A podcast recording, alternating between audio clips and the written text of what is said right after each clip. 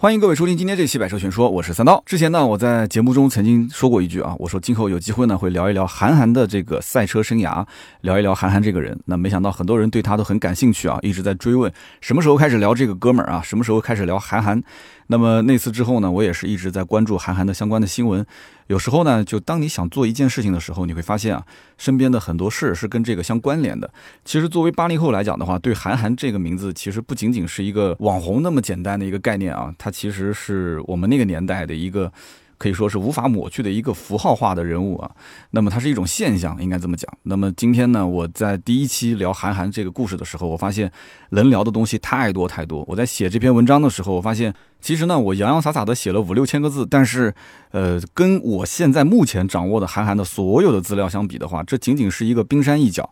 也就是说，可能我。脚还没迈出去呢，就已经五六千个字已经写完了，所以我也不知道韩寒会说几期，然后这里面会涉及到很多，特别是关于他赛车相关的一些内容，会非常非常好玩。但是今天第一期节目呢，我们先大概了解一下背景啊。那么在聊背景之前呢，也提前做一个小广告，那么就是每周四、每周日的晚上，我在抖音三刀砍车的账号上会有一场直播。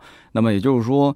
星期三、星期六的节目，大家觉得说听的不够过瘾，或者说是有些问题想问，也可以直接第二天晚上的八点到我的直播间里面来一起聊天互动。哎，这样我觉得挺好的。那么提到韩寒的话呢，我也想这个跟他套套近乎啊。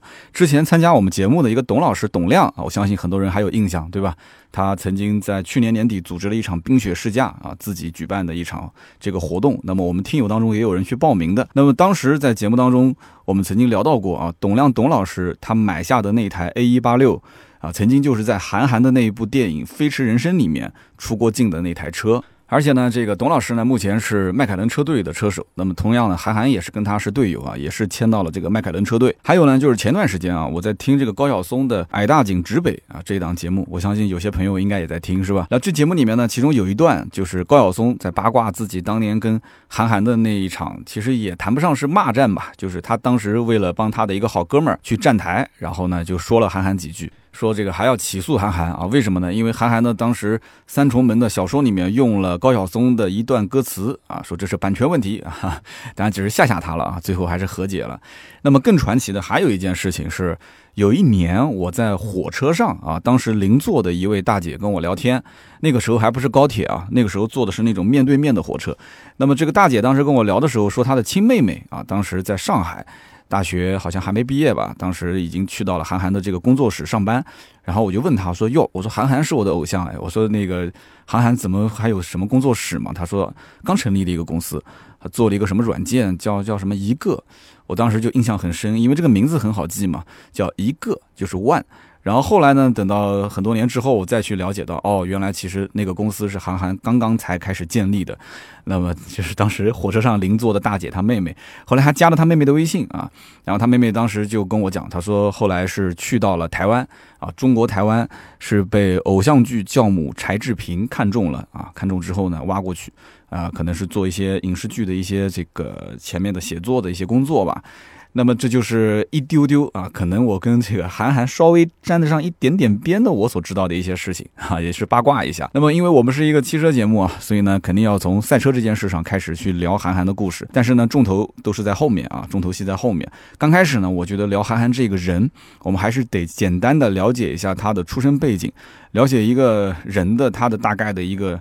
一个世界观、价值观吧，所以呢，我们可以从头开始聊起。韩寒呢，是一九八二年出生在上海市的金山区亭林镇啊。大家也知道，其实我的出生背景跟上海也相关啊。在上海呢，我也是待了几年，所以我相对来讲对上海也比较的熟悉。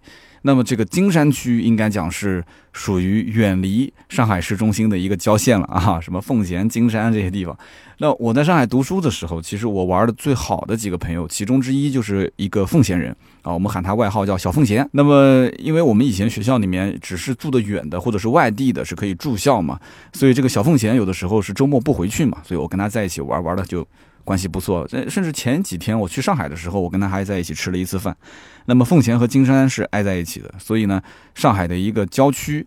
那么上学那会儿，我就发现了，其实上海的什么崇明啊、奉贤啊、南汇啊这些地方的同学，其实和上海市区的同学有的时候啊就不太能玩到一块儿，就他们的说话的口音可能都不太一样啊。比方说像聪明人讲这个一个月叫一个月啊，上海人讲一个奥斗啊，所以他们说话其实我感觉就完全虽然是一个语系，但是就不是一个风格啊，所以呢，可能他们之间有一些玩不到一起。那么韩寒呢是出生在金山，那么其实。读到中学之前，其实都在金山。那么后来呢，又去松江，对吧？松江二中去读高中。那高中没读多久，后来就就不上了嘛。那么韩寒的爷爷奶奶其实都是农民，他的母亲呢是一名医生，他的父亲呢其实比较有才华啊，曾经是就读于华中师大。你想想看，韩寒是八二年出生，他的父亲我觉得应该五几年或者是六几年吧。那么他的父亲那个年纪，如果能上大学的话，应该。还是非常厉害的啊。那么中途呢，因病退学，后来就回家当了一名报社的编辑。那么一九九四年的时候啊，其实九四年离韩寒成名还有大概五年的时间，因为九九年的时候他是参加了这个第一届的新概念作文大赛嘛。九四年他父亲当时调到了金山县的呃县委县政府机关做这个机关内部的一个一个小报刊的编辑。但是我觉得其实这一条线是很重要的啊，因为他父亲毕竟是到了县委县政府啊，做了一个这里面的报社。的编辑，所以人脉关系还是比较厉害的，所以这一点我觉得后面这条线大家要稍微的注意一下。那么在韩寒出生之前，他的爸爸叫韩仁君，他爸爸当时就给韩寒这个名字就取好了。韩寒当时还没出生，他爸爸就已经想好了，不管是男孩还是女孩。都给他取名叫韩寒。那有人当时猜测说，韩寒是不是冬天出生的？所以就为什么要叫韩呢？其实并不是的，而是因为这个他老爸韩仁君啊，当时把这个韩寒的名字是本来用作自己的笔名，但是一直舍不得用。也就是说，他没有用这个笔名发表过任何的文章。其实这种感觉，我不知道现在的九零后有没有过啊？但是我们八零后曾经是有过的。为什么呢？因为以前通讯不发达的时候，我们曾经也用过笔名啊，比方说这个交笔友啊。啊，比方说那个时候刚刚开始有互联网的时候，我们在这个当还不叫微博啊，在博客上啊写文章的时候，我们也是很看重啊。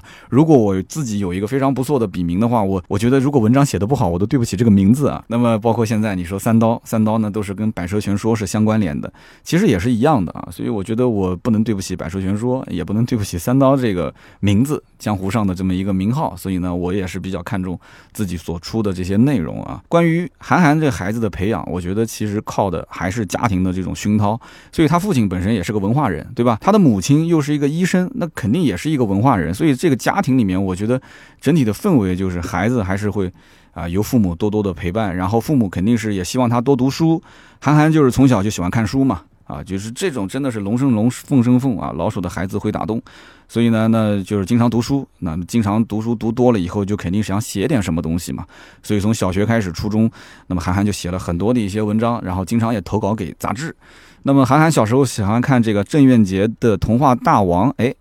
八零后应该都有这样的一些回忆啊，我当年也是《童话大王》，基本上每一期都不落啊。我我我这个关于什么皮皮鲁啊、鲁西西的故事，我到现在都还有印象啊。在当年可以讲，因为动画片也不是很，也不是说经常能看到，不像现在网络那么多的资源，对吧？可能回到家里面就那么一两个台，放来放去就那么几个动画片。然后父母还不让看，所以那个时候其实有一个《童话大王》这样的一本杂志，对于我们现在来讲，就几乎等同于玩这个王者荣耀了，可以这么理解啊。那当年真的那比什么名侦探柯南这些是出名的多了啊。所以郑渊洁也是我们当年的偶像啊。但是没想到郑渊洁有一年真的就坐在我的旁边，我们俩都坐在第一排。是喜马拉雅的一次颁奖啊！哇，我当时心情真的是特别特别开心啊！竟然能跟郑渊洁这位童年的偶像坐在一起呢，很遗憾啊，这个没有加到他的微信，只是相互打了个招呼。哎，我说你好，郑老师，我是我是你的粉丝，我是当年的偶像。那郑渊洁对他来讲的话，八零后，对吧？那人人他他都是别人的偶偶像，所以我觉得他应该也也不稀奇了啊！你好，你好，你好，因为郑渊洁当时出了一个应该是叫皮皮鲁还是鲁西西的一个故事机。啊，我不知道现在这个机器卖的怎么样，和喜马拉雅合作的，所以 有过这么一次机会。那没事的时候呢，其实韩寒也会写一些文章，然后父亲帮他去投稿，对吧？投到什么少年文艺啊这些刊物，最后也是被啊有些文章被刊登出来了。在那个年代，其实对于像我们这种人啊，就是这种八零后，如果自己的文章在杂志上面变成了签字，我的天呐，那真的我觉得应该讲还是会膨胀一段时间的啊，我觉得应该是这样，因为毕竟是是学生嘛，不管是初中生还是小学。那真的是会非常非常开心。哪怕就是报纸上的一个豆腐块啊，或者是杂志里面的一个边角的位置啊，刊登出来，我都会觉得哇很厉害。而且我个人其实有点想法，就是他父亲应该多多少少在这个杂志圈子里面会有一点点人脉关系啊，因为毕竟他父亲也是个编辑，而且是那个年代的大学生，我相信应该多少还是有一点。所以这个是不是他的文章能那么顺利的被刊登，有韩寒本身的才华的一部分，可能也是不是有他父亲的这个关系的一部分，我不得而知啊，只是猜测。但是呢，韩寒在那个时候开始，其实可能在他父亲的眼中，包括韩寒自己也觉得他的写作的水平应该讲还是可以的啊，内心还是有点小膨胀，但是表面上来讲呢，还是别的比较的这个装的谦谦虚一点吧啊，谦虚。那么韩寒的父亲呢，在二零零八年写过一本书，叫做。儿子韩寒这本书今天在网上还是可以买到的啊，就叫儿子韩寒，然后作者韩仁君。那么其中呢，他讲了很多韩寒的小时候的一些故事，我觉得都比较琐碎啊，所以呢就不在节目里面一个一个的说了。但是其中有几件事情，我觉得比较的有典型意义的，我就拿出来跟大家分享啊。比方说，这个韩寒在一年级的时候，他的语文考试考了九十九分啊，大家也不要觉得是什么很厉害的，因为我们家女儿现在就一年级嘛。考个什么双百、三百的，我觉得很正常 啊。语数外三个一百分都很正常，因为一年级还拉不开什么差距。小朋友的这个学习成绩基本上是在三年级之后啊，稍微的复杂了一点之后就开始啊，就有有拉开差距了。谁是能学的、会学的，谁是不会学的、不能学的，这个时候，所以三年级也是基本上考虑学区房的时候了 啊。如果能学的话，就往好学校送啊；不能学的话，那就啊，就就就顺其自然吧。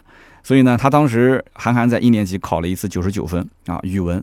那么他把一座桥就是座位的座写成了一座桥，就是坐在地上的坐。那么这就被扣了一分。结果呢，这韩寒就不服啊，然后呢就找老师理论，说这个字典上讲这是可以通用的。老师也不服啊，老师说那你翻字典给我看。结果字典上果然啊就解释说这两个字是可以通用的。那么老师当时还鼓励了他一番。所以我觉得。小学阶段应该讲，对于韩寒来讲是一个非常美好的回忆，老师也很不错，教育方式很好。那么另外一点啊，我觉得对于韩寒在小学一年级的阶段，对于这个文字的运用已经达到了这样的一种程度，我觉得也挺吃惊的。为什么呢？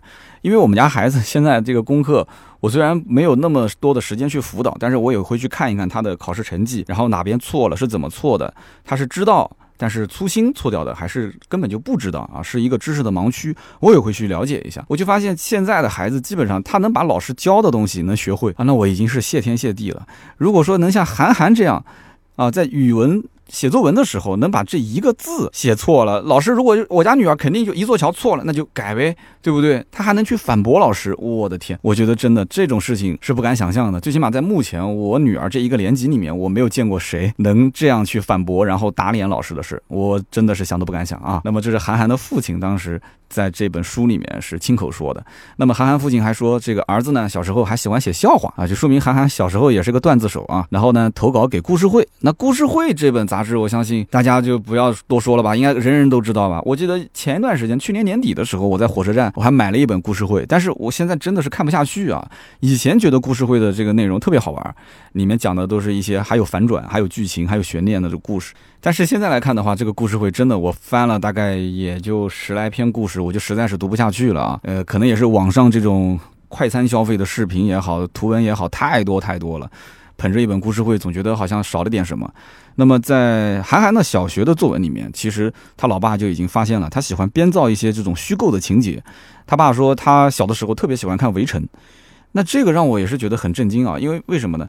说韩寒小时候把这个《围城》这本书都给翻烂了，看了很多遍。《围城》这个书我也看过，而且我看的时候应该是已经是到了高中了啊。那个时候我看的是似懂非懂，真的是似懂非懂啊。说那个谁从国外留学回来，然后拿了个假文凭啊，野鸡大学，然后这个那个的啊，男男女女的一些事情。其实直到现在年纪大了之后。我看了很多的一些书评，我才知道这里面的一些更深层次的含义。那个年代其实就当做一个小说看，也不知道他想说什么。我觉得写的也很一般啊，也没什么东西。现在我才知道啊，其实这里面有很多很深刻的一些含义。那么可想而知，你说一个小学生韩寒啊，喜欢围城已经喜欢到这种程度，所以他那个时候的心智的成熟程度，应该说是早于很多的同龄人的。不过这个，因为人成名之后嘛，二零零八年写的这本书，韩寒那个时候已经成名快十年了。我觉得他爸爸可能可能有一些为了符合他的这个人设，这个人的 IP，然后写了一些小的时候的这些故事。那这个我觉得也很正常嘛。那么他爸写的这本书，我就发现韩寒其实小时候应该还是很听话的，最起码在中学之前还是。很听话的，而且呢，语文、数学啊这些功课成绩都还不错，还算是一个呃乖宝宝啊，应该算是乖宝宝。那父母呢讲什么他也听什么，但是呢，我就会发现，在读他父亲的这本书的时候啊。他的父亲对于韩寒他的未来的人生是有他自己的规划的，所以他的父亲教育儿子是非常严厉的，甚至会体罚韩寒啊，经常会动手。这一点我觉得就不太好啊，因为到目前为止，我从来没想过说我会对我家女儿动手。那我的老婆有的时候会打我女儿的手掌心啊，啊，会打她的屁股啊，有的时候我也会说这个能不动手尽量就不动手。反过来，我老婆就会骂我啊，说你平时你也不怎么关心你女儿，对吧？你你遇到这种事情你怎么教育啊？说已经没有用了，对不对？好吧。那就只能是这样了啊，所以这个到底是慈父严母还是慈母严父，哪一种更合适？我我也想听听这个我们听友的当父母的一些观点啊。那么关于这个韩寒的父亲去打他的儿子这件事呢，我们举一个例子啊，说有一天早上，这个韩寒呢吃早饭，那么韩寒喜欢吃这个牛奶煮鸡蛋。我以前在上海的时候，好像我身边的同学也喜欢吃这个牛奶煮鸡蛋。我们南京人基本上不怎么吃这个。然后呢，这个鸡蛋呢滑溜溜的啊，一个整的鸡蛋，然后在这个一碗牛奶里面，可能这个蛋黄就着鸡蛋喝的话会比较好吃啊。那么呢，韩寒呢当时是把这个鸡蛋舀到勺子里面，结果呢放到嘴巴上的时候一不小心，扑通就掉到碗里面了，然后这个牛奶就溅了一桌子。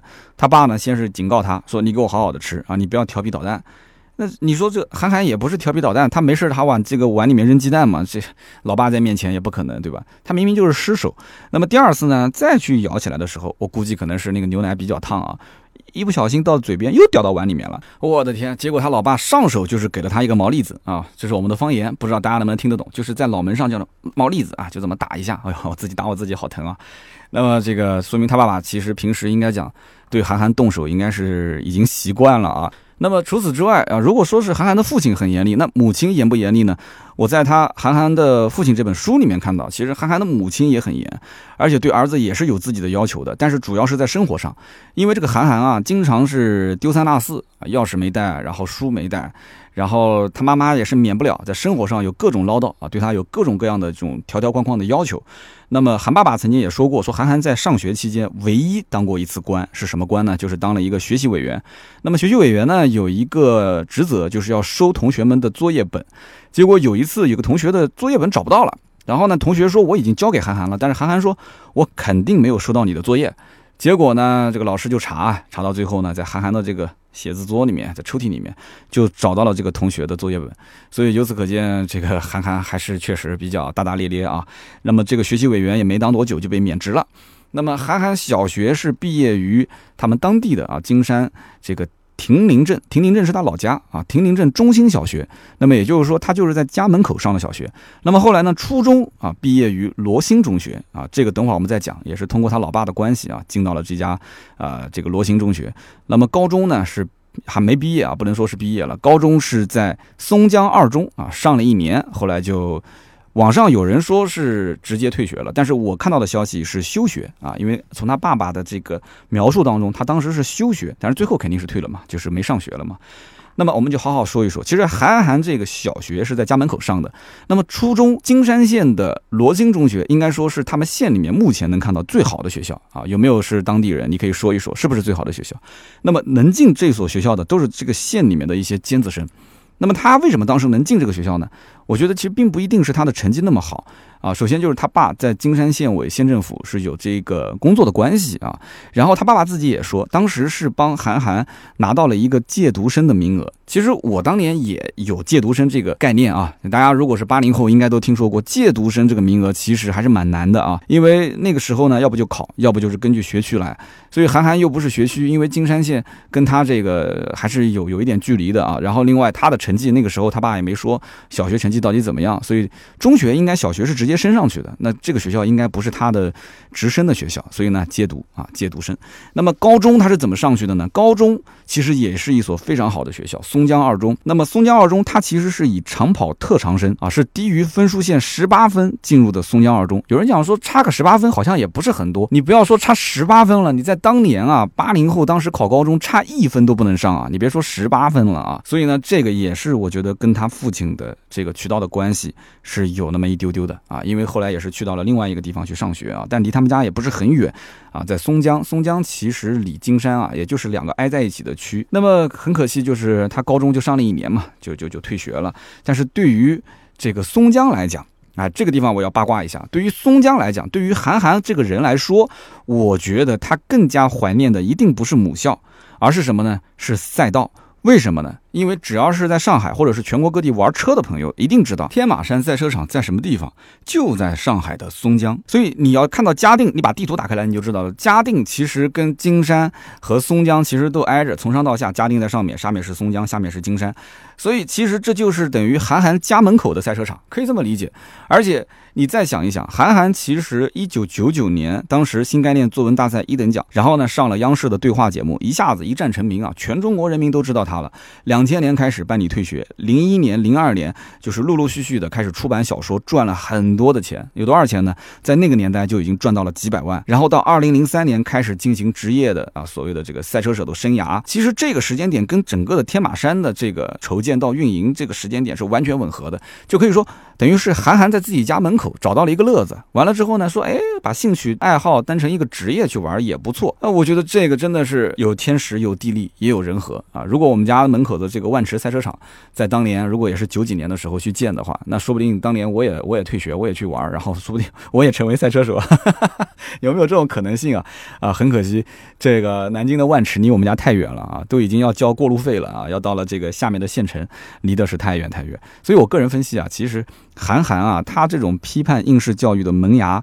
应该是在他的上中学的阶段，是在罗兴中学这个阶段，也就是，呃，他在去到这个松江上高中之前，在金山当时的县城里面，他的父亲当时把他弄到了一所重点中学。那么这所中学其实也是有很多的尖子生，而且据我推测，他父亲可能是把他放到了重点中学的尖子班，还不是一般般的这个这个班级。因为我们都知道重点中学有快班有慢班嘛。为什么我这么讲？因为当时韩寒进这个班的时候，他的摸底考试是全班第四十二名。但是实际上，他的这个成绩在全年级当中还是能排到中等偏上的，所以我就推测他其实这个年级里面应该是有慢班的。如果韩寒当时在慢班里面，他的成绩并不算差，但是结果呢，就一直在这个快班里面，就一直是这个班上的倒数后十名。那么为了提升韩寒的这个成绩呢，他的妈妈也是很辛苦的啊，就是从老家搬到这个学校附近来住，然后每天还要再回到单位去上班，晚上回来去辅导韩寒的作业，而且读初中这段时间。Yeah. 韩寒一直是戒毒在他的亲戚家的一间空房里面，所以我相信这一段经历对韩寒的这个人生的影响是非常非常的大。他父母是这个希望孩子将来能能成龙成凤嘛，所以呢就希望有好学校，然后进快班。结果韩寒在学校里面压力特别大，很压抑嘛，对不对？抬不起头啊，成绩一直都很差。然后回到家里面又是寄宿在他的亲戚家，这种寄人篱下的这种，我的妈，我都不敢想象啊！如果让我在我的亲戚家生活，然后读书要读那么几年的高中或者是初中的话，我是。接受不了啊，寄人篱下，在学校，在家庭里面，所以呢，这个我觉得对他的影响应该非常非常的大。那么在罗兴中学，他每次考试都是倒数，对吧？后十名。那么韩寒心里面很清楚，如果说每门功课都想追上来，基本上是不可能的，因为都是学霸，同学都是学霸。但是呢，如果说什么数学啊，就是物理、化学这些比不过，那也就算了啊。这可能我本身就不是这方面有天赋的。但是语文这方面他不服，他认为即使在重点中学，他从小就写作，而且很多的一些他的作品，不是我前面说了嘛，杂志上已经刊印出来了，都印成签字了。所以他认为这方面我绝对是有特长，我绝对是有天赋的。而且中学的语文老师也很喜欢他，经常也会点名表扬，是吧？觉得韩寒的知识面很广，然后呢，课外读物啊，这个读的也比较多，所以呢，是大家。学习的榜样，至少在语文这一方面啊，所以说渐渐的，韩寒就开始出现了偏科，就开始一一方面是对数学不感兴趣，然后慢慢的对物理啊、对化学都开始产生了这种厌恶的情绪。然后韩寒的爸爸当时爆了一个料，说韩寒当年其实对于数学产生这种厌恶情绪，一开始确实是自己有点跟不上了，但是后来啊，就形成了一个恶性循环啊，是怎么样的一个恶性循环呢？就是他的数学老师。啊，当时本身因为韩寒是拖后腿了嘛，数学老师觉得也是脸上没有光嘛，就是自己班上有那么多的尖子生，结果就是你拖后腿。然后呢，平时韩寒还调皮捣蛋啊，经常作业不按时交啊，然后上上课也讲话，好像跟我以前也很像啊。所以说，数学老师呢，就有一段时间啊，把韩寒的座位直接就排在了。讲台的侧面就跟老师的讲台是平行的，这个位置比第一排还要靠前啊！就如果我的听友里面以前有调皮捣蛋的，应该就知道这其实是一种屈辱啊！真的，这这是一种，只要是上课你坐在这个位置，相当于背后等这所有同学的目光，你心里面就像万箭穿心那种感觉。为什么我能说出这个话？因为我有过，我有过站在最后一排，有过坐在第一排的经历，我都有过。因为我小时候也调皮捣蛋啊。然后他爸爸讲说，韩寒其实当时的这个近视也是那个时候啊落下的。为什么呢？因为坐在第一排的最侧面，那个看黑板有的时候都看不清啊，甚至就有可能会形成斜视。那么初三有一次数学测验的时候，哎，韩寒可能这个临时抱抱佛脚啊，就考了一个高分。平时呢都考七八十分，结果那一次超常发挥，考了一百分。数学考试考一百分，对于他们的数学老师来讲的话，韩寒这种人是不可能考到一百分的。还记得我曾经讲过吗？我说在。国产车和合资车当中，有的时候就这样，对吧？国产车考一百分，你认为他是作弊，但是合资车呢，对不对？哎，合资车呢，他其实考七八十分，他说，哎，这是偶尔发挥失常。所以学霸和一个学渣之间，他有的时候就是会被老师戴上有色眼镜去看待。果不其然啊，这个老师当时就把韩寒喊到办公室，说：“你把这份试卷给我重做一遍。”大家想想看啊，这是何等的屈辱啊！这就是对你的彻底的不信任。对不对？双方都失去信任了，那就根本就不可能当好朋友来相处了嘛，对吧？你还是个老师，按我讲，其实这份试卷他完全可以不做，为什么呢？如果你说我作弊，那你就现场抓我的证据不就行了嘛，对不对？你回过头来让我再写一遍又怎样呢？但是呢，因为毕竟是一个学生嘛，对吧？老师的这种威信毕竟还在，所以韩寒就只能再写一遍啊。那么写的过程当中，这个试卷有一道题印的不是很清楚，然后韩寒就问老师说这道题是什么意思？哎，好了，给老师逮到了。老师说，哎。你这个考试你都不记得这个题是什么意思了，你还能考一百分啊？你做过的题你都不会啊？啊，好了，所以这个事情就不用说嘛，肯定又是叫家长，又是批评，又是这个又是那个的，所以断定韩寒他是作弊才考了一百分，这件事情对于韩寒的心灵伤害应该说是。非常非常的深啊，这也是他爸爸在当时写的这本书里面亲口所说。那么在读初中的那几年啊，老师跟韩寒的父母告状，那简直就是家常便饭的事儿了，对吧？那么韩寒的父母那个时候的教育方式也是比较的火爆，对吧？韩寒的父亲只要一听说老师要告状了，那免不了就是一顿拳打脚踢啊，甚至有一次还冲到学校，直接就是暴啐了韩寒一顿。所以韩寒的父亲也说啊，其实回想起来，当年。呃，一方面其实学校啊这种教育方式有待商榷啊。那么另外一方面呢，老师其实也是着急了。那么在家长的这个耳边煽风点火啊，相当于是借刀杀人啊，这是打双引号的借刀杀人。所以呢，这应该讲有的时候啊，很多人的家长都是想把孩子送到名校啊，送到好的这个班级里面，跟一帮好学生在一起。但是啊，真的是名校不一定就能出好学生，真的不一定能出人才。你看看这个韩寒的父亲写的这本书，你就知道了。他父亲是在小学的时候很淡定的。我看他父亲的之前的文章讲，小学的时候希望韩寒只要健康成长就可以了啊，只要韩寒这个在学校里面顺其自然的，对吧？能学就学，不能学嘛也就顺其自然。然后你看他写到后面的时候，到了初中那一段。我的天哪，那他父亲就是，只要是有一点点不按照他这个学校的或者是父亲的这种意图去做，那上来就暴啐一顿嘛。所以韩寒为什么在初中他就能写出那么多带有愤怒情绪的批判性的这种文章？我觉得跟这个有非常非常大的关系啊。他在初中的时候，他会把自己的这种愤怒的情绪写到他的这个写作里面，对不对？我们讲这个愤怒出什么？愤怒出两种人，一个呢，愤怒出诗人。对不对？第二种呢，愤怒出饶舌歌手是吧？哇，那个饶不饶舌歌手又又切克切克，天天就饶饶什么东西呢？饶的都是批判性的。饶舌歌手如果不批判，天天都是啊 peace and life，那这种歌有什么好听的呢？所以我们可以理解，韩寒当年就是有了这一股情绪，所以呢，再加上他之前小的时候本身就有写作的功底，所以才有了后面的那些文章。但是那个时候初中啊，韩寒的心思一大半已经不在学习上了。那么到了快中考的时候怎么办呢？所以说还是有底子的，韩寒应该说是一个很聪明的人。他如果当时要是遇到好的老师，好的这种就不是顶尖的学校，就跟他差不多的学校，一直能在学校里面排名，好比说班上前十名啊，年级前二三十名啊，韩寒可能将来也是一个能上一个还不错的高中，还不错的大学，最后就顺理成章的进到一家公司里面，成为一个啊，可能也算混得不错的一个人才吧。那么他可能将来说不定还会成为一个汽车媒体人，是吧？哎，汽车自媒体嘛，韩寒开个抖音啊，说哎，你看我做抖音了啊，我是韩寒，我是一个车评人，他说不定也会走上这条路，是不是？但是呢，韩寒最后呢就成绩不好嘛，但是最后中考前恶补了几个月，竟然还考得不错，所以说他还是有底子的。而且让人大跌眼镜的是什么？他平时极其厌恶的数学，我们刚刚前面一直提到他数学成绩并不好。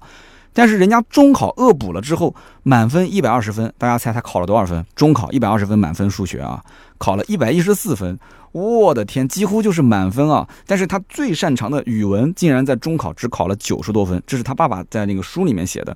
我在网上看，有人说他考了六十多分，有时候考七十多分，但是我还是信是以他爸爸这个版本为主啊，九十多分，而且扣分最多的是什么呢？是作文。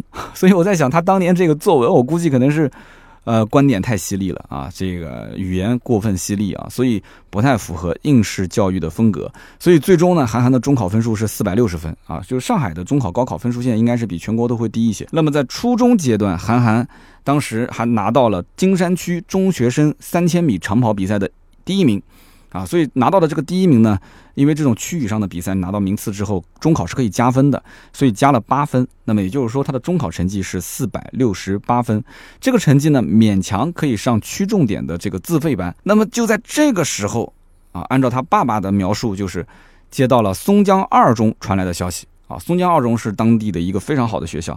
那么这个学校说要招收体育特长生啊。我在写这篇文章之前，还特意上了这个松江二中的官网看了一下。哎，这个学校到今年为止啊，它的那个主页上的第一条新闻就是招收体育特长生。这个学校好像是一个足球特长学校啊。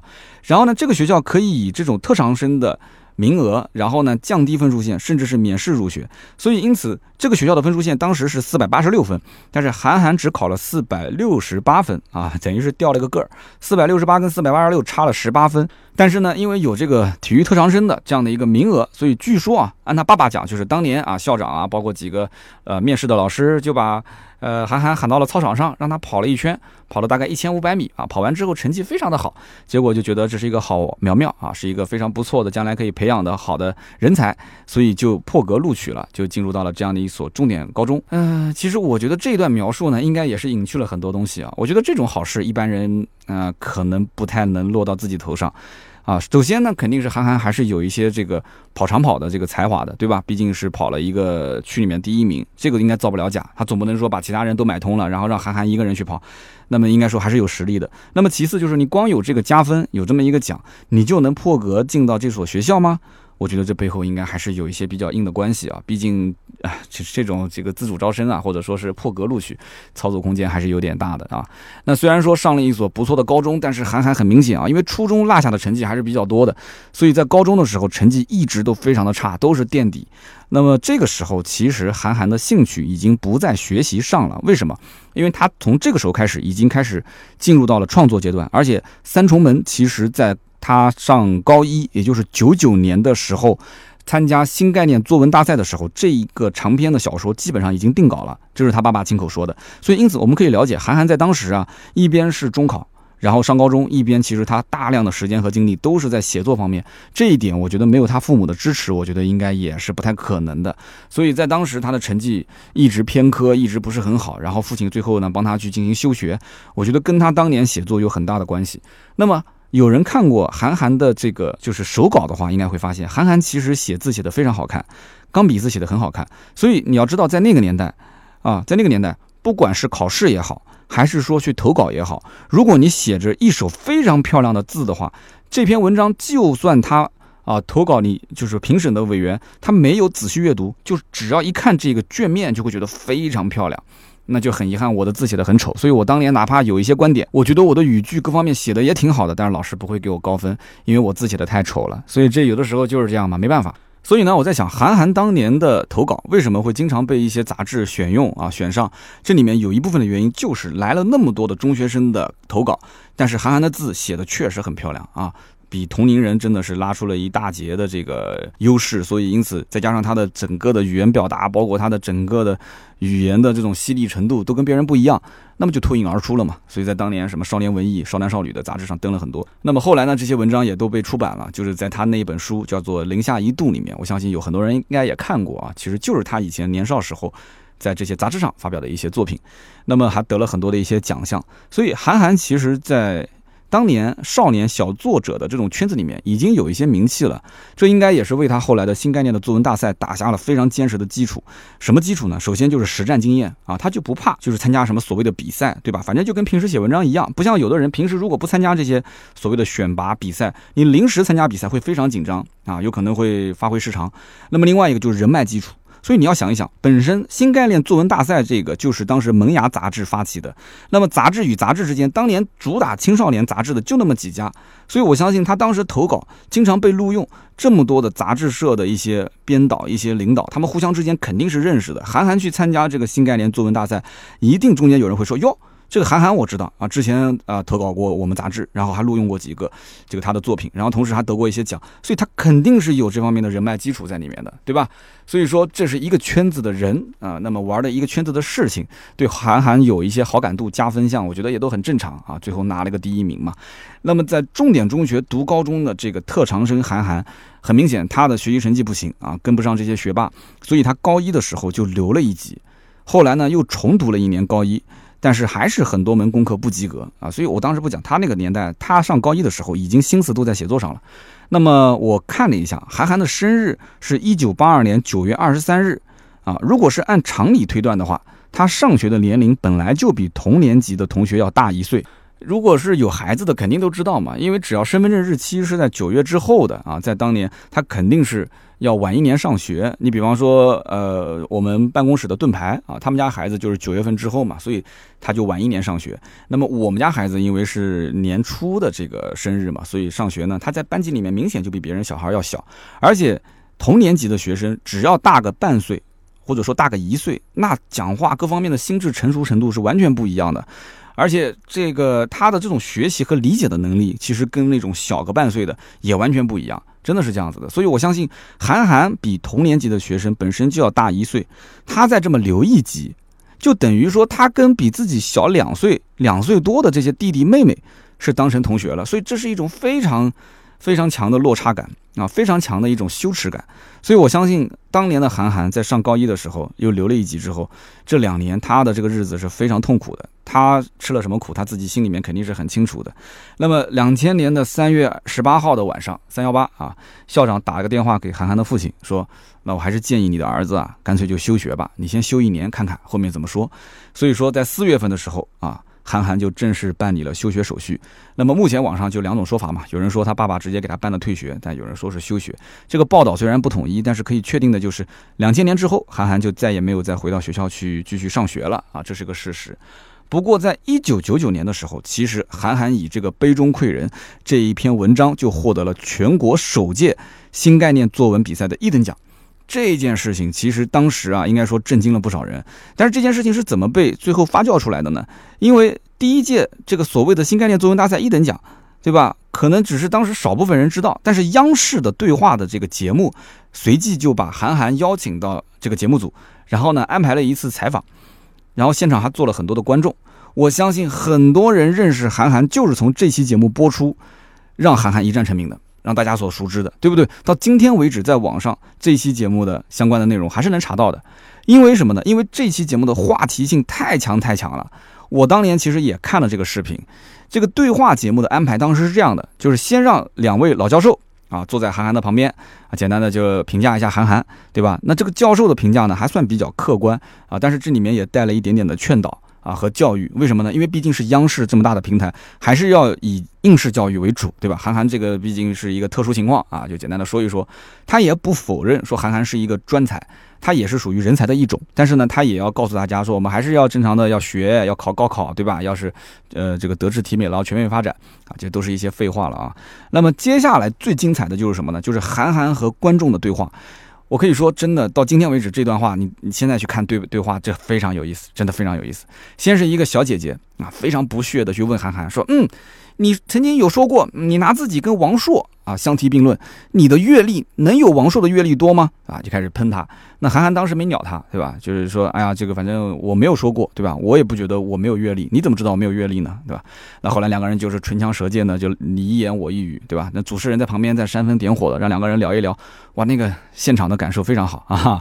那么结果呢，小姐姐又去调侃他说：“你平时用什么聊天啊？”我也不知道他为什么要问这个问题。那韩寒说：“我在聊天室啊。”那个年代啊，现在大家估计九零后、九五后都不知道，那个年代我们确实经常会在聊天室聊天，但是那个时候呢，还有一样聊天工具啊，叫做 O I C Q 或者说是 I C Q。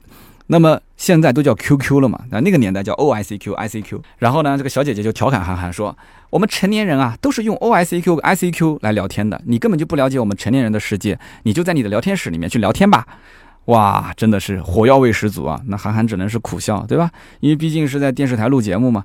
好，那换到今天再看当年这个小姐姐跟韩寒的对话，你反而会觉得这个年长的小姐姐说话偏幼稚，而且呢很好笑。但是呢，你再看韩寒当时的这个表现，可以说冷静的让人觉得可怕，而且他的他是高一的学生啊，他那个时候的心智成熟程度，我觉得已经跟同龄人完全不一样了啊。好了，那么接着呢，又是一个司法学校的学生去问韩寒说，呃，之前你也说过对吧？你即使不上大学，你可以去大学蹭课啊，但是你这个你觉得大学是你这种人想来就来、想走就走的地方吗？啊，那说明就讲讲什么呢？讲韩寒不守规矩啊，不守规则。那这个韩寒当时就说了，这对吧？学校也没规定说不能让人来蹭课，是不是？那么这个大学生又问他说：“那大学如果将来破格录取你的话，你会去上大学吗？”其实就是挖了一个坑嘛，对吧？就想调侃韩寒，你就是上不了大学，对吧？现在有人施舍你，给你一个名额，你去吗？那么这个韩寒的回答就很巧妙，他说：“我不去。”啊，破格录取我也不去，为什么呢？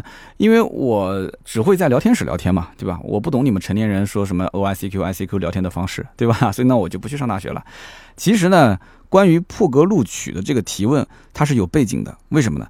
因为当年这个新概念作文大赛啊，它的背景就是七所重点大学联合萌芽杂志共同举办，这都是极具影响力的，不管是学校还是杂志。那么大学嘛，就像南大。北大像这种学校，你想想看什么概念啊？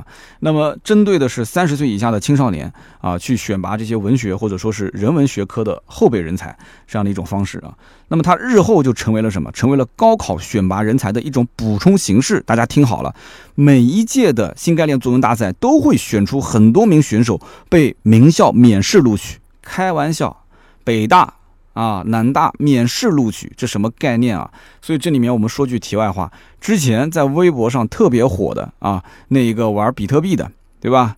叫做孙雨晨，还记得吗？你有什么愿望，我给你钱实现啊！到处撒钱的那个孙雨晨，然后当时还拍下了这个巴菲特的午餐啊。王思聪曾经还骂过他。这个孙雨晨以前其实就是个学渣啊，因为他本身是一个离异家庭，跟父母的关系也不是特别的好，学习成绩也不是很好，然后突然一夜之间参加了这个。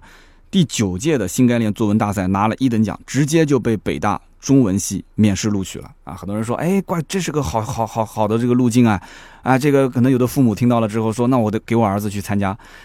当年韩寒参加的时候才几千人报名啊，现在已经我估计几万十几万了吧？而且现在我不知道有没有这个破格录取了，大家可以去了解一下。所以呢，这个对话的节目啊。在当时播出之后，可以说影响力非常非常的大啊！除了这两个刚刚这个现场的观众，还有一位是个老师。这个老师呢，那肯定就是言辞更加的激烈了，就质问韩寒说：“你其实就是一种畸形发展的一个人啊，说你不是那种现代社会需要的综合素质的人才。”那韩寒当时就怼他嘛，当时已经有点不开心了嘛，就说。这个全面发展就是全面平庸啊！这这个说的，其实现在我们都能记得当时啊，哇，全面发展是全面平庸，两个人你一言我一语，对吧？巴拉巴拉的就开始，谁也说不过谁。那么韩寒也只能苦笑。那主持人一看这个效果也差不多到位了嘛，啊，那就到此为止吧。那么这三段对话可以说在网上到今天为止都能看到，大家上网去搜一搜，你只要搜对话韩寒，肯定能看到，非常有意思。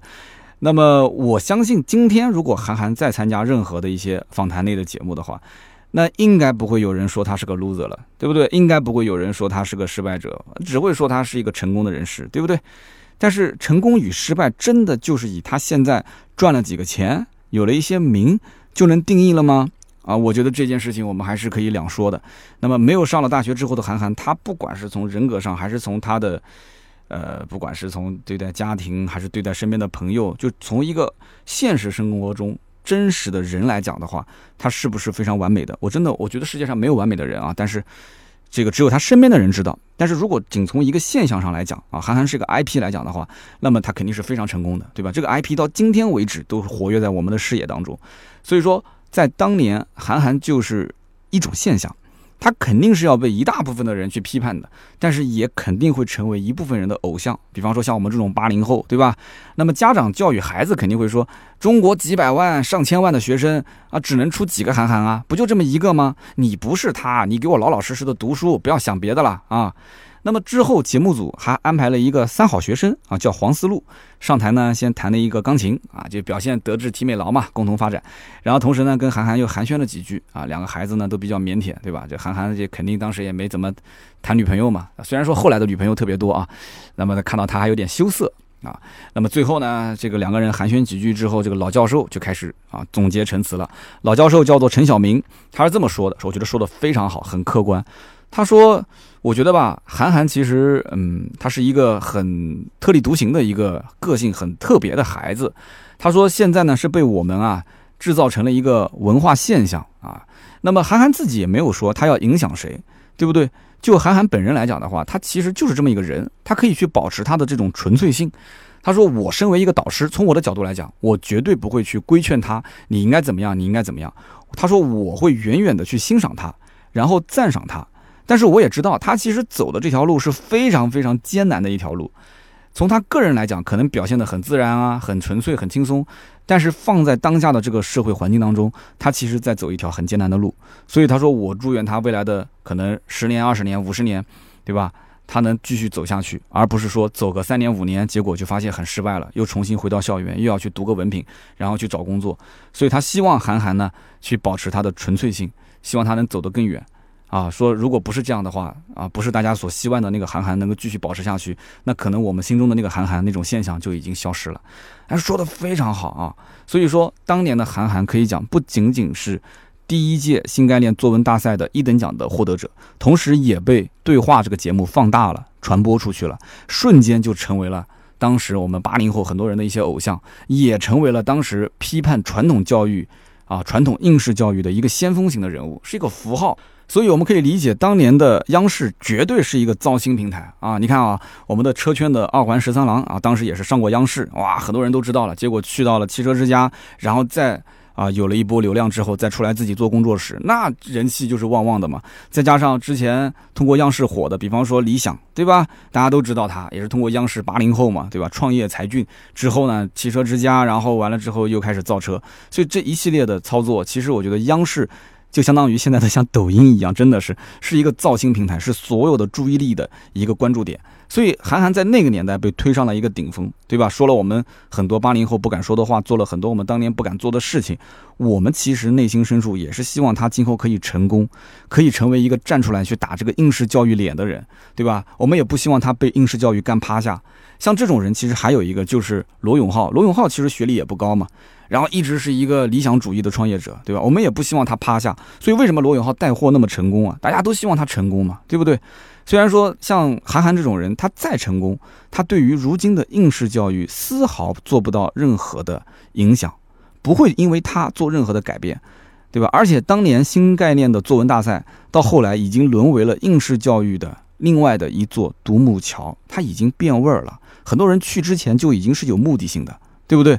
不管怎么说啊，韩寒在一九九九年就已经大红大紫，就已经火了。那么两千年的时候，韩寒办理了休学的手续，对吧？不上学了。那么首部长篇小说《三重门》也是同年就已经正式出版了，两千年就出版了啊。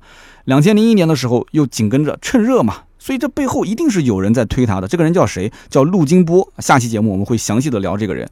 所以两千零一年的时候，韩寒就紧跟着推出了《零下一度》，一下就成为了全国图书畅销排行榜的第一名。那么到了两千零二年的时候，又出版了小说《向少年那飞驰》。所以一年三年，一年一部小说，那赚的是盆满钵满。就像现在这个抖音有了流量之后嘛，下面加一个小黄车，对吧？有流量之后嘛，就做直播，赶紧去赚钱嘛。因为就趁这个。你不知道能火多久吗？趁现在火的时候赶紧啊，对吧？他当年只不过难度大一点，要写小说啊，小说来发这个出版，然后呢挣钱，挣了几百万啊，有人说上千万，也不知道当年具体挣了多少，反正肯定是百万计数的。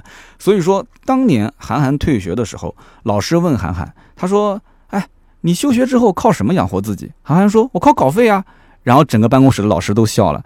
其实当年内心真正在笑的应该是韩寒。韩寒当时应该是跟陆金波啊已经聊过了，他知道这个书一旦要出版之后，通过他的这种人气，在全国去发行卖出来的这个稿费啊，就是他所谓的稿费啊，就版权的费用，他到底能挣多少钱？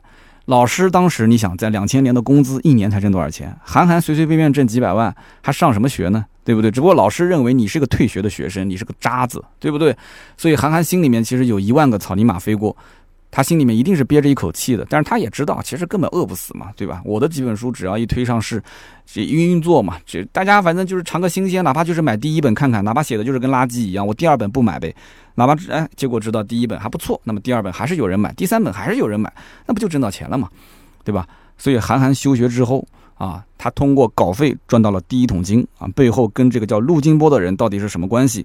陆金波又是何方神圣啊？改天我们下期节目再继续聊。那么这个陆金波又是如何在帮助韩寒商业化运作方面那么的成功？那么最终让韩寒这个个人 IP 至今还活跃在我们的视野当中，又是背后什么样的一个团队？那么韩寒又是又因为什么原因呢？他最后又玩起了那么烧钱的赛车运动呢？普通人想成为一个职业的赛车手，到底需要花费多少钱？那么什么样的一个途径？那么韩寒的赛车水平到底又是什么段位？那么这些问题呢？我们在下期节目当中啊，会一一给大家进行解答。那么关于韩寒的故事，其实还有很多非常有趣的边角料啊，比方说，哎，他和几个女性朋友之间的爱恨情仇啊，有妹妹也有姐姐。那么以及他当年在微博上那一场非常著名的骂战，还有。啊，方舟子质疑韩寒的文章是有人代笔的这个事件等等等等，那就韩寒真的到今天为止，韩寒都是一个非常具有话题性的人物啊。如果大家爱听的话，后期呢我们也会放在韩寒的这个专辑里面啊，一起做给大家听。那么好的，以上呢就是今天这期节目的所有的内容，感谢大家的收听和陪伴。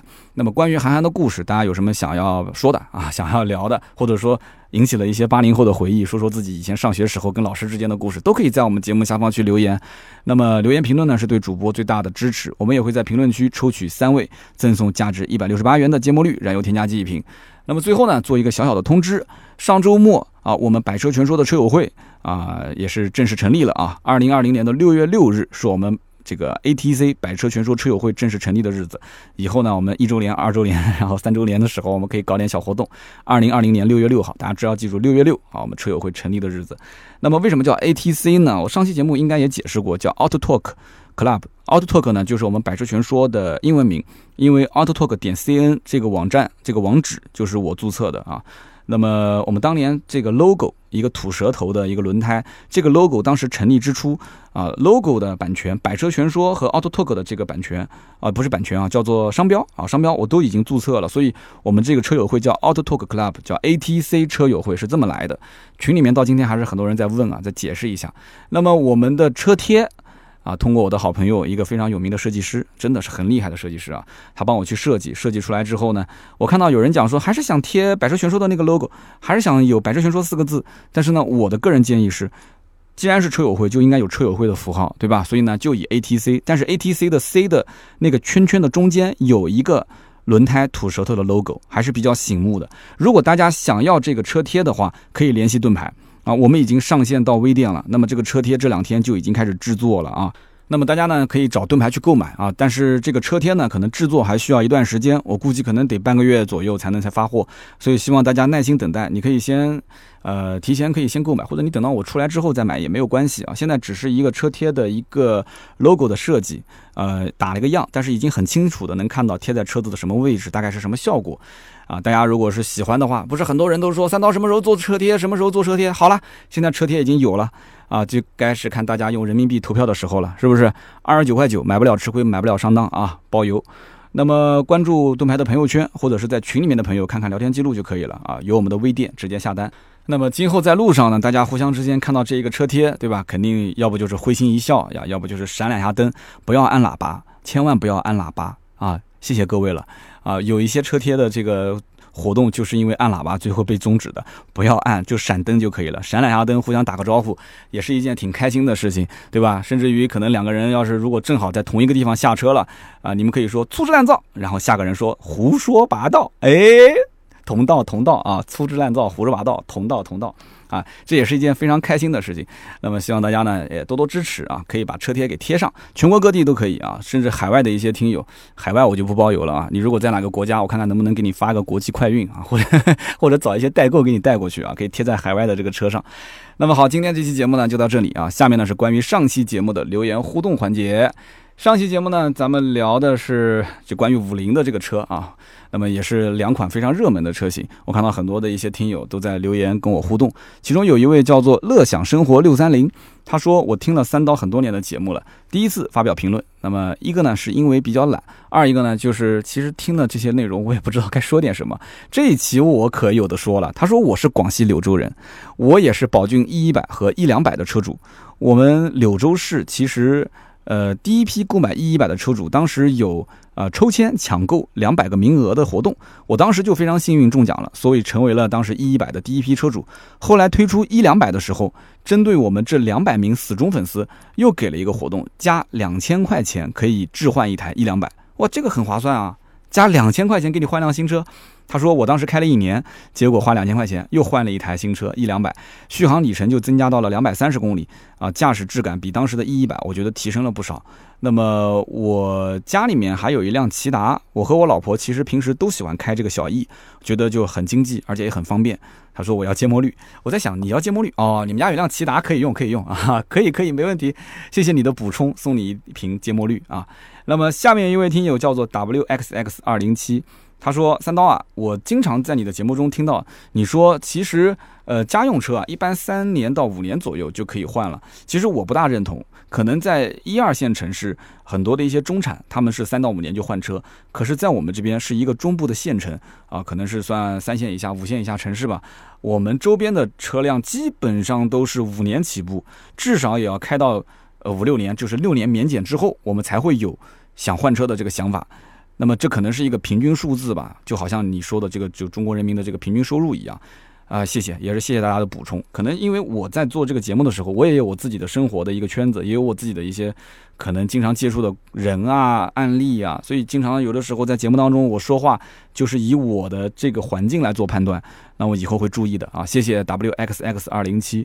那么下面一位听友叫做小牛听音乐，他说啊，终于翻牌翻到我的前东家了。那么也就是说，他以前是在五菱公司上班的啊。他说：“三刀，我给你纠正几点。第一个呢，这个是南宁，不是西宁啊。要可能当时我这个口误说错了啊。他说第二一点就是为什么青岛当时会是第二批，就是支持这个宝骏的一个一个城市，是因为五菱在青岛有分公司啊。谢谢补充。他说第三一点，我在柳州待了三年啊，也算是个老司机了。”我可以告诉你，一系列在当地基本是横扫所有的政府机关，为什么呢？因为大多数都是免费提供的啊。那么第四一点，柳州其实没有三刀你说的那么大啊，不是什么这个大城市，说从这个东头到西头，其实开车一个小时基本上也就够了。但是我。其实，在想柳州，可能你指的是不是就这个城区啊？它下面是不是还有县市、呃县城，包括乡镇啊这些？如果加在一起，是不是会非常的大啊？这个有待考证。他说第五一点就是港股上市的那个不是上汽通用五菱哦，虽然说这两家是已经联金了，所以呢，这个需要给大家补充一下。非常感谢，非常感谢。上期节目录完之后，确实也有很多的朋友陆陆续续的会有一些。啊，就类似是这样的一些补充和建议。那这一条呢是比较完整的，谢谢小牛听音乐。那么以上三条留言啊，就是我们上期节目的这个获奖的听友，希望大家呢尽快去联系盾牌，每人获得价值一百六十八元的芥末绿燃油添加剂一瓶。当然了，也希望我们今天节目下方多多留言啊，我们也会抽奖。那么我们的车贴大概在两周左右会做出来。那么后面有一段时间呢，我也会抽取一些车贴送给大家。那么有人讲说啊，三刀抽车贴了，我就不买了。哎，兄弟们。不至于吧，二三十块钱的东西啊，这是一种心态啊，早买早得，早贴早开心。那如果说你一定要等抽奖，也 OK，多多留言，包括我们的订阅号，后期也会抽一些车贴，都没有关系的啊。甚至于线下的活动，以后我会经常组织。那么线下活动参与的话，我们也会去送一些车贴给大家。好的，那么今天呢，就节目到这里告一段落了。那么感谢大家的收听和陪伴。那么如果想联系我们的话，可以加微信四六四幺五二五四跟盾牌联系。那么我们这期节目就到这里，我们下期接着聊，拜拜。